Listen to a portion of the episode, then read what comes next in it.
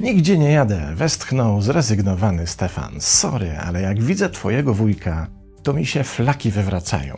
Jak po raz osiemdziesiąty usłyszę historię, jak się poznali z ciotką w tak ciężkich czasach, że musieli jeść surowe ryby, to mnie szczyści. Poznali się w barze sushi, ty cymbale, odpowiada Grażyna. A twoja rodzina to niby taka interesująca? Ostatnio się tak narąbali, że na pasterkę wzięli koszyczki z jajkami do święcenia. Oj tam, oj tam, odpowiada Stefan. Ale przynajmniej było czym zakąsić.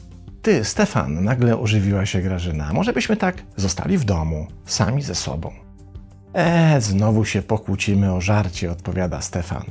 Boś ostatnio się tak obżarł, że gdybyś wykorkował, to by trzeba było do pogrzebu wynająć traktor. No coś ty, obrusza się Stefan. Nie wiedziałaś, że jak są święta, to się otwiera różne kolorowe drzwiczki i zjada, co się znajdzie w środku. Ale to chodzi o drzwiczki w kalendarzu adwentowym ćwoku, wrzeszczy Grażyna. Nie drzwiczki w szafkach w kuchni i w lodówce. No dobrze. Zostawmy tę parę na chwilę, bo przecież wiadomo, że się pokłócą, pogodzą, znowu pokłócą, ponownie pogodzą, tym razem w sypialni i jakoś im te święta zlecą. Pytanie jednak jest takie, czy czas świąt, niezależnie od tego, w co i jak mocno się wierzy, może nas do siebie nieco zbliżyć niż oddalić. A mówiąc inaczej, czy po całej akcji spod znaku mycie, szorowanie, kupowanie, gotowanie, szykowanie zostaje jeszcze choć cień szansy i energii, żeby w ciągu tych kilku wolnych dni i akompaniamencie sztucznego lukru, który wyleje się z telewizora, nasze relacje mogły się wzmocnić, a nie po raz kolejny nadwyrężyć? Otóż tak, jest to nasz ludzki, naturalny, behawioralny mechanizm, o którym niestety dość skutecznie zapomnieliśmy. A przypominają nam o tym chociażby pingwiny, a dokładniej mówiąc, obserwacja tego, w jaki sposób wykorzystują termoregulację społeczną, kiedy zewnętrzne warunki stają się wyjątkowo ciężkie do przetrwania. Otóż pingwiny wykorzystują ciepło innych osobników do tego, by przetrwać w wyjątkowo nieprzyjaznym środowisku szalejących wiatrów i temperatur spadających do minus 30 stopni.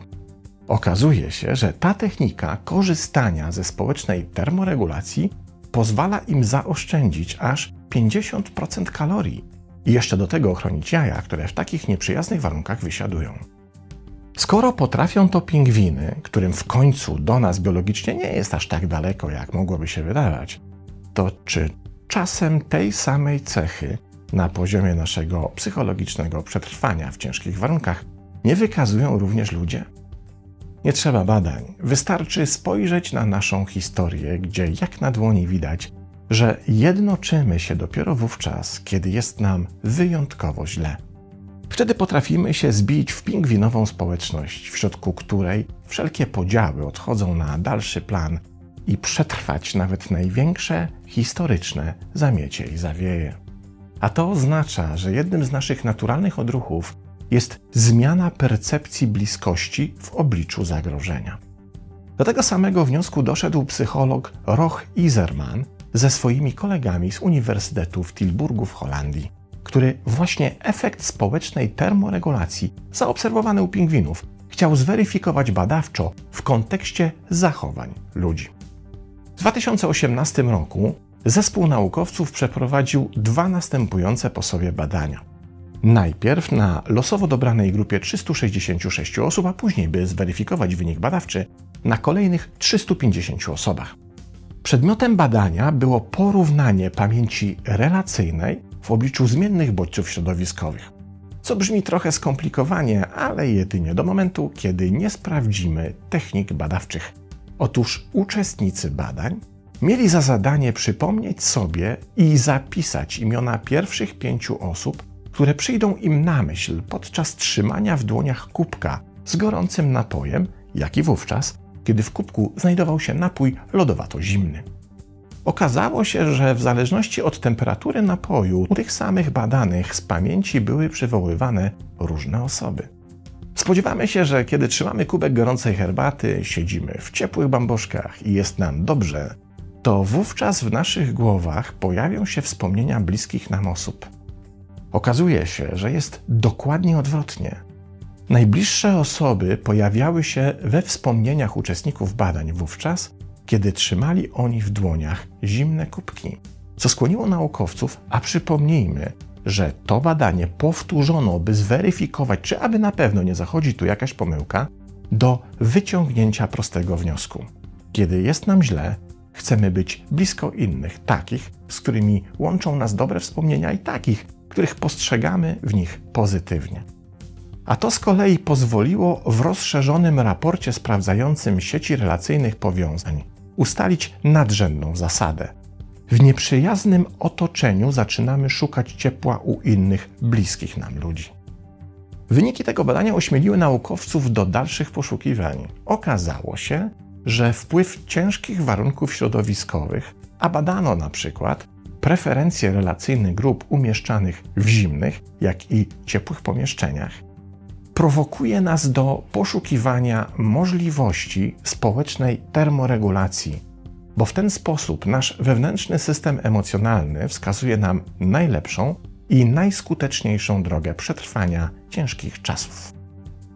Z tego punktu widzenia najgorsze, co możemy zrobić, to pokłócić się między sobą wówczas, kiedy coś z zewnątrz nam doskwiera, czy też jakieś zewnętrzne warunki utrudniają nam życie. W tym miejscu się na chwilę zatrzymamy i zawieszając temat badań nad termoregulacją, przyjrzymy się pewnej bajce. Oto za siedmioma morzami i górami stał sobie namiot cyrkowy, w którym lwy i tygrysy skumały się streserami. A ponieważ nadeszły ciężkie czasy, ludzie przestali się jarać cyrkowymi sztuczkami i owiec dla koni stawał się coraz droższy, a więc wraz z kosztami transportu wzrosły ceny wszystkiego.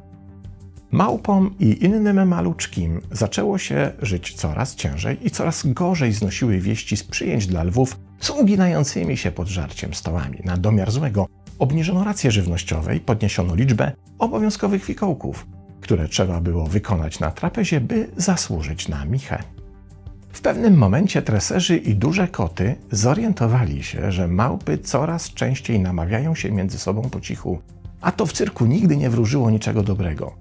Zebrała się więc wierchuszka mieszkańców okrągłego namiotu i uradzili, że najlepiej będzie wprowadzić ferment i sprowokować wśród małp kłótnie o to, jaki sposób obierania bananów jest właściwy.